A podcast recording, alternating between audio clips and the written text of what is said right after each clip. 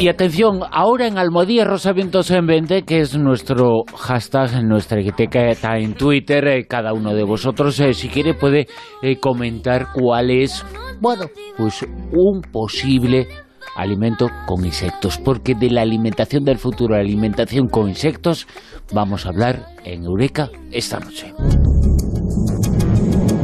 Eureka.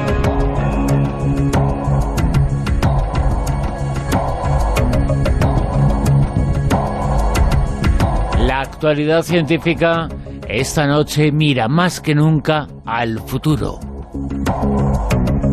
Al alimento del futuro que van a ser los insectos. O eso es al menos eh, lo que dice la ONU y lo que se ha aprobado en un reglamento esta semana de la Unión Europea. Sobre este tema hablamos en Eureka con Mado Martínez. Eh, Mado, muy buenas, ¿qué tal? Buenas noches, ¿qué tal? Mado, cuando en el futuro hablemos de mantequilla de hormigas, por ejemplo, de mm. filete de escarabajo o de leche de cucaracha, no es una leyenda. Puede pasar, ¿no? Mm, sí, y va a ser de lo más normal probablemente. Yo me acuerdo de una película que era em, trataba de una sociedad distópica y bueno, era una época posapocalíptica en la que solo unos privilegiados que podían pagarse el billete en un tren eterno, ¿no? Era una sociedad de gente que viajaba en ese tren, eh, eran los que podían sobrevivir. Y en ese tren, creo recordar que comían una cosa hecha a base de pasta de cucarachas muy asquerosa. Pero eh, puede ser que sea que eh, todos acabemos comiendo este tipo de cositas. ¿Por qué? Pues mira, en primer lugar, porque la ONU, ya la FAO, llevaba tiempo defendiendo el tema del consumo de bichitos y de insectos, piensa que es bueno, que es el alimento del futuro y además tiene un informe de más de 200 páginas en el que dice que es una fuente importante y fácilmente asequible de proteínas y otros nutrientes esenciales. La ONU se ha molestado también en hacer unos estudios macroeconómicos, análisis ecológicos, etcétera, etcétera, y ha llegado a la conclusión de que eh, van a ser la respuesta de este siglo al aumento de la población, que es imparable, y al aumento de la presión ambiental. Y está intentando, la ONU está intentando, educar a las sociedades occidentales en el consumo de insectos. Y digo educar a las sociedades occidentales porque en algunas otras sociedades del mundo los bichitos ya se consumen. Estos insectos es una cosa normal, forma parte de la dieta y la gastronomía en otras culturas y en otras sociedades, aunque a nosotros nos pueda resultar asqueroso. La historia y la cultura demuestra que eh, precisamente comer es algo absolutamente cultural. Lo que comemos aquí y tenemos ahí como algo absolutamente normal, en otra parte del mundo es una asquerosidad eh, y al revés, eh, no nos podemos imaginar lo que comen y lo que es absolutamente normal en países eh, muy lejanos, pero es que en esos países lejanos se escandalizarían de lo que comemos aquí. Desde luego, nosotros aquí, por ejemplo, y en Francia comemos caracoles. O sea, es una cosa común, yo como caracoles. O sea, en mi, en mi, en mi, pueblo, en mi zona, en los pueblos de interior, eh, pues, esta zona de Levante y del sur mediterráneo, es muy común comer eh, pues arroz con conejo y caracoles, este tipo de cosas. Bueno, conejo, conejo. Otra cosa que nosotros comemos en España, que en Inglaterra o en Estados Unidos es escandaloso. Eh, les, les, les, da asco cuando les decimos que comemos aquí conejo. Te los llevas a un restaurante y como les pongas conejo es como si les pusieras perro, ¿no? Porque para ellos es una mascota y, es un choque muy fuerte para ellos a nivel cultural. Pero en otros sitios comen insectos. Yo recuerdo que en Colombia, en zonas del Pacífico, se comía iguana, se comía tortuga. En Perú recuerdo también que se comía cuy, que es una especie de conejillo de indias. Y como tú dices, es que es algo estrictamente cultural. Y ahora la ONU recomienda porque puede ser eh, posible comer insectos en el futuro porque, entre otras cosas, tienen muchas proteínas. Y además que se vende ya en los super, porque hace unas semanas que la Unión Europea, bueno, pues eh, ya tenemos la aprobación, aunque en algunos países de Europa ya se consumían ciertos insectos, este reglamento europeo pues ya pues ha ampliado y ha tipificado el tipo de insectos, qué partes de insectos, si se pueden comer enteros, no se pueden comer enteros. Y los primeros en lanzarse a la piscina han sido los supermercados Carrefour. ¿Qué hizo Carrefour recientemente? Pues poner una serie de stands específicos de productos hechos a base de insectos. Pues imagínate, barritas energéticas a base de insectos, etcétera, etcétera. Increíble, pero cierto. La gente estará pensando, qué asco, por favor, no sé qué. Pues increíble, pero cierto. Se agotaron en horas, Bruno. O sea, Mm, te demuestra que la gente realmente es más curiosa que asquerosa. la gente es más curiosa que asquerosa. Esa, esa frase ha sido buenísima. Se agotaron en horas. Y claro, ha, tenido un éxito bestial, ¿no? Parece que ser que hay algunos, parece ser que hay algunos flecos todavía eh, con algunos bichitos que, pues como te decía, se consumían en Hay algunas patas de abeja que no, no gustaron del todo, ¿no? Sí, hay una especie de, desacuerdo entre las partes de la pata, el sabe de qué patas o no se pueden comer, pero que vamos, que esto es imparable y van a formar parte de los escaparates y los vamos a encontrar. Y voy a tratar de daros 10 eh, motivos, no sé si voy a poder llegar a 10, pero voy a tratar mm, de por qué eh, deberíamos comer insectos según la, ONU y estos estudios. Bueno, pues vamos a conocer algunos de esos eh, motivos en atragantarnos. Venga, vamos a tratar de hacerlo. Por ejemplo, en primer lugar, por su valor proteico. Y voy a tratar de poner así un ejemplo que nos va vamos, a mí me, este ejemplo me fascina, yo creo que a los oyentes también. Si cogemos 100 gramos de insectos, 100 gramos de pollo y 100 gramos de ternera y hacemos una comparación, ¿eh? resulta que 100 gramos de insectos tienen 43% de proteínas si cogemos 100 gramos de pollo solo tenemos 23% de proteínas y si cogemos 100 gramos de ternera solo tenemos 20% de proteínas. Es decir, los insectos tienen mogollón de proteínas, tienen un alto Más del doble. ¿Ya ves? o sea, tienen un alto contenido proteico. O sea, que esa sería la primera razón. La segunda es que son ricos en vitaminas y minerales y la tercera, por ejemplo, es que son muy buenos contra el colesterol y la obesidad. Son ricos en omega 3 y otros ácidos grasos y son buenos, por ejemplo, en dietas donde hay carencia de pescado o falta pescado. O sea, eh, vamos, que aparte del asco que nos puedan dar o no nos puedan dar, es que pues eso está ahí, ¿no? Que son buenos, se pueden comer, no pasa nada. Y si te los comes o no te los comes, pues ya es una cuestión de... Pero sí. Lo que no mata engorda, dicen. Lo que no mata engorda, sí. sí. es que te dé más motivos?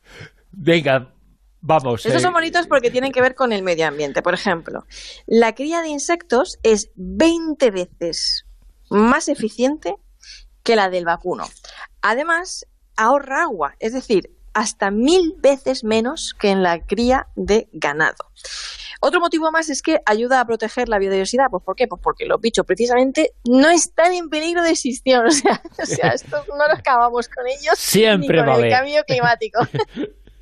si hay una cosa que sobra en el planeta Tierra y que realmente está en cantidades masivas, son los insectos. Actualmente, pues no están en peligro de extinción y sí que podría ayudar a recuperar cultivos, eh, otras especies, mm, los mares que están sobreexplotados, etcétera, etcétera. Estos son pues los motivos de, bueno, pues comemos insectos y mira, pues podemos ayudar a recuperar otras especies, la biodiversidad, en esto en caso de que acabáramos sustituyendo nuestra dieta por este tipo de cosas. Que cuando la ONU tiene interés en fomentarlo entre las sociedades occidentales, por algo será, ¿eh? Yo no quiero ser ahorera, pero por algo será. fíjate que qué cultural es, eh, evidentemente nos produce rechazo comer insectos, eh, pero si alguien ve un langostino vivo, se queda horrorizado de lo que después está buenísimo. Sí, pero son las cucarachas del mar, o sea, claro. es que el langostino, eh, claro, es que es algo totalmente cultural, tú lo has dicho, es como, pues eso, pues hay gente que come caracoles y hay gente que dice, ¿sabes? Caracol, qué asco, ¿no? Eso, no sé qué. O pues, eh, pues eh, gente que, pues eso, tú le dices que en algunos sitios se comen un conejo y dicen, madre mía, ¿no? Pues eso es como si te comes a su perro, es una cosa es un choque que hay que tener en cuenta porque la cultura, pues realmente el hombre, el ser humano es un ser cultural y franquear esa barrera es muy difícil, ¿no? Y no se hace de un día para otro, desde luego. Pero mira, te voy a dar más motivos. Más, venga.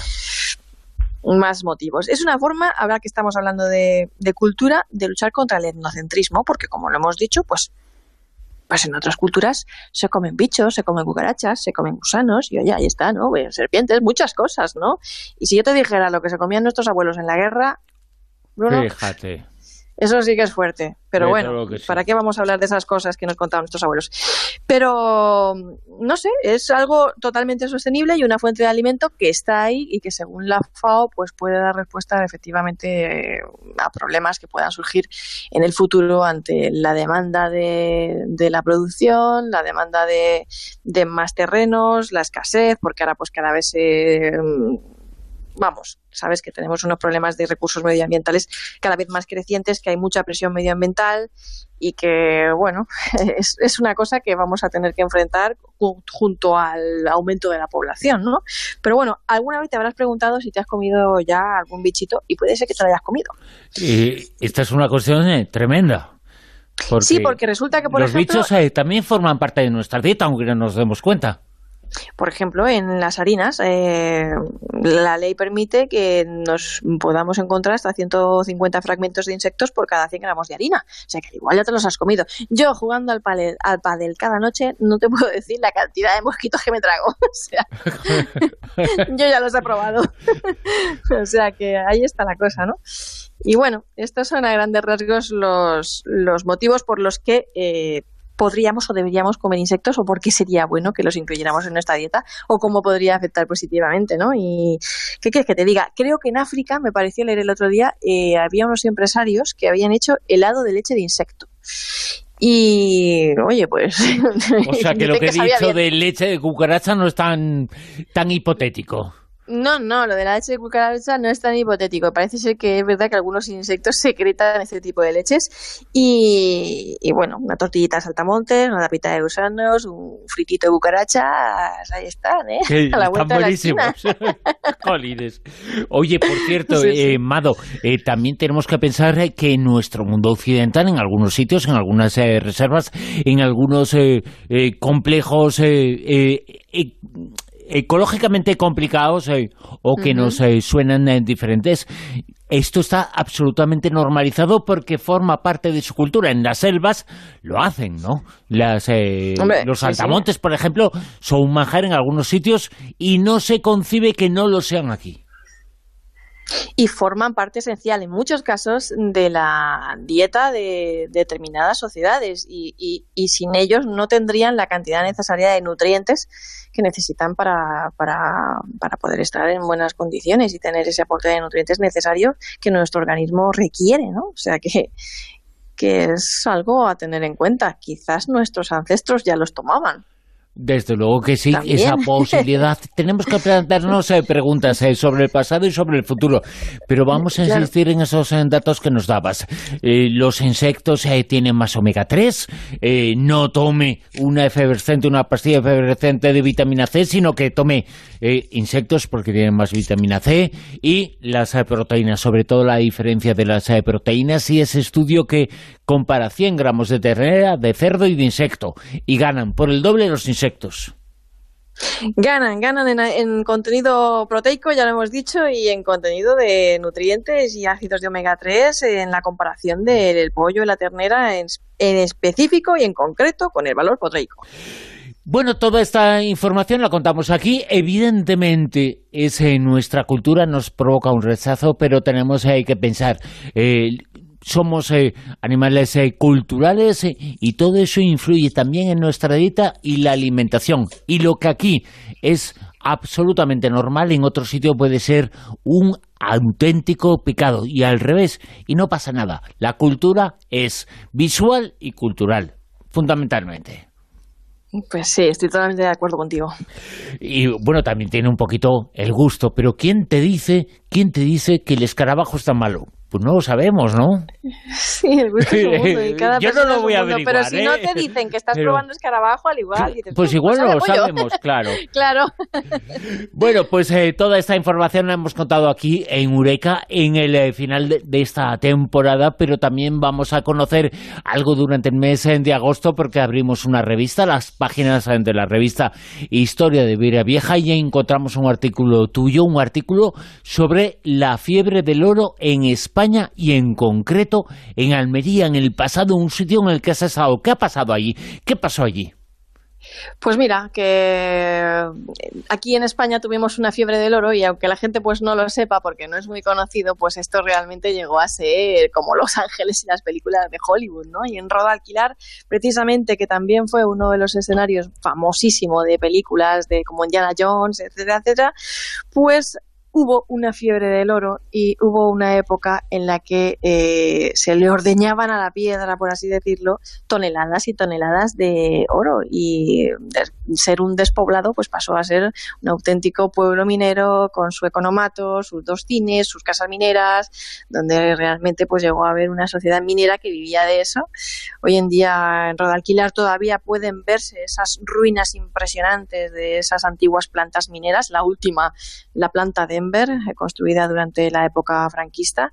Y bueno, yo creo que es un paseo por nuestra historia impresionante y, es lo que van a poder leer esta, este mes los lectores de Historia de la Iberia Vieja, ese reportaje. La fiebre del oro que existió en España, en Almería, en el corazón de Almería, no solamente eh, fue escenario de muchas eh, películas históricas eh, del mundo del de, Spaghetti Western, que se conoció después, sino que fue un lugar en donde también se encontró oro, porque en el pasado se encontró oro, se encontró petróleo. El pasado de nuestro país también nos indica que esas eh, riquezas, esos eh, elementos eh, en minas se encontraban en nuestro país y el oro abundaba. Ahora no, pero en el pasado sí, abundó el oro. Hombre, claro, imagínate los romanos. Claro. el agosto que hicieron aquí. Buscaban oro también. Buscaban oro también, claro, obviamente, ¿no? Y bueno, que Redalquilar fue escenario de películas y tuvo momentos históricos de película, ¿no? Como este, como este episodio de, de la fiebre del oro que, que, que, tuvo lugar allí en este, este pequeño rincón del Cabo de Gata totalmente bellísimo, precioso. Esas fotos que van a ver también en el reportaje, yo creo que la gente se va a quedar flipando cuando, cuando lo vean, ¿no? Es un oro de 11 millones de años en esas chimeneas volcánicas, fraguado ahí en esa tierra tan maravillosa, con esos cielos tan limpios, limpios, impolutos, preñados de estrellas, que yo me vine encantada de allí. Mado Martínez, eh, Eureka, contamos el mundo de la ciencia, la actualidad, esa información que nos habla sobre las proteínas y otras eh, cosas que la ONU está hablando sobre los eh, insectos, eh, pero yo a ti, yo prefiero invitarte a una buena dorada que tiene mucho omega 3 eh, también, o una buena lubina, porque lo otro, por, por lo menos de momento, no es para nosotros. Parece que sepas lo que he comido hoy. Vado, muchas gracias. Nos escuchamos. Chao. Hasta luego, chao.